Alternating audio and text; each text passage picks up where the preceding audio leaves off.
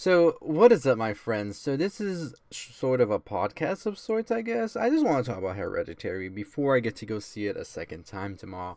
And I think once I see it a second time, there will be a different outlook I have on the movie than now. I've had a bit of a week now to um, get my thoughts about it across my mind and think about a little bit more. I did a video talking about it, but it's more like just sort of like reading through what happens in it and telling you what my thoughts on the ending are. Now, the bigger question I have before I make my other video, which will consist of more talking about the rituals that went on, the demon explained a little bit more, which I have to watch the movie another time to actually start to look out for these things.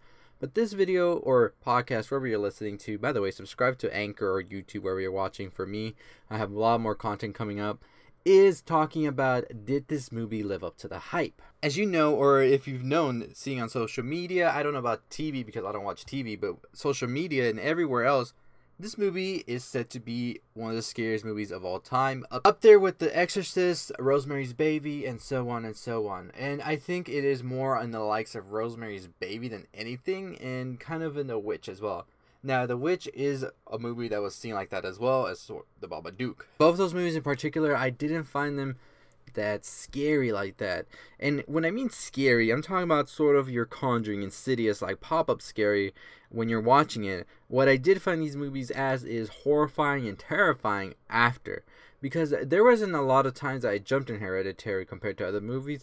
But when I watched The Babadook, when I watched The uh, Witch, when I watched Hereditary, um, there was images in both all well all three of those movies that were left in my mind, and I was just thinking about it days after, and it, it's crazy because I see a lot of divisiveness in this, and I think the score has like a D plus on cinema scores, and that's and that's totally I saw that coming. I saw that coming because when you're advertising a movie that's gonna be scary and whatnot, scary really is a feeling that is more based on perception. Because what I find scary can be scary to somebody else, and to somebody else, it's not scary at all. So as I was saying, the movie got a really low cinema score, and I I knew that score is coming because it's a movie and I haven't checked Rotten Tomatoes. Actually, I'm on my computer right now. Let's just check it out for um, the sake of checking this out because I know this movie wasn't gonna resonate that much with audiences when you're hyping it so unbelievably. Okay, so I'm looking at Rotten Tomatoes, and yep, 94% from the critics, 73% from the audience.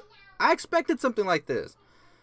The movie is great. I'm not gonna lie to you, it's a masterpiece in horror, in my honest opinion. But I understand the people that were left thinking, "What the fuck is this shit?" I wanted something that was gonna like scare the crap out of me, like a jump scare and stuff like that.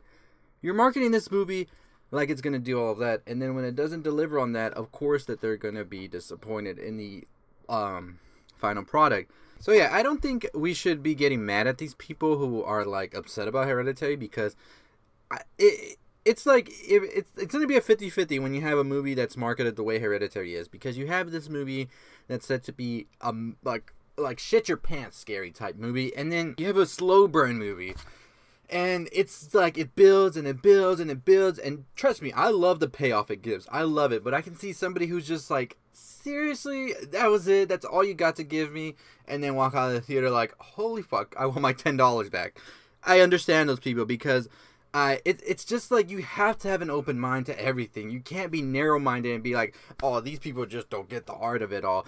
I get the art of it all, but you would want to see something that's marketed in the way that it's marketed. And nowadays, it's just not going to work that way because these movies have to get people on the seats and they have to get them one way or another. And whether that's deceiving them and just like crossing my fingers that it's going to do good for them and they're going to enjoy it, that's not going to work for everybody. And I understand those people. So the score it got is understandable because it's an audience score.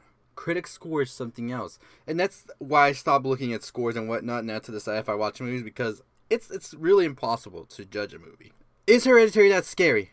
No, it's not. It's a really well made film, a really good horror film, but to say that it's one of the scariest films of all time, it's not. It's really not.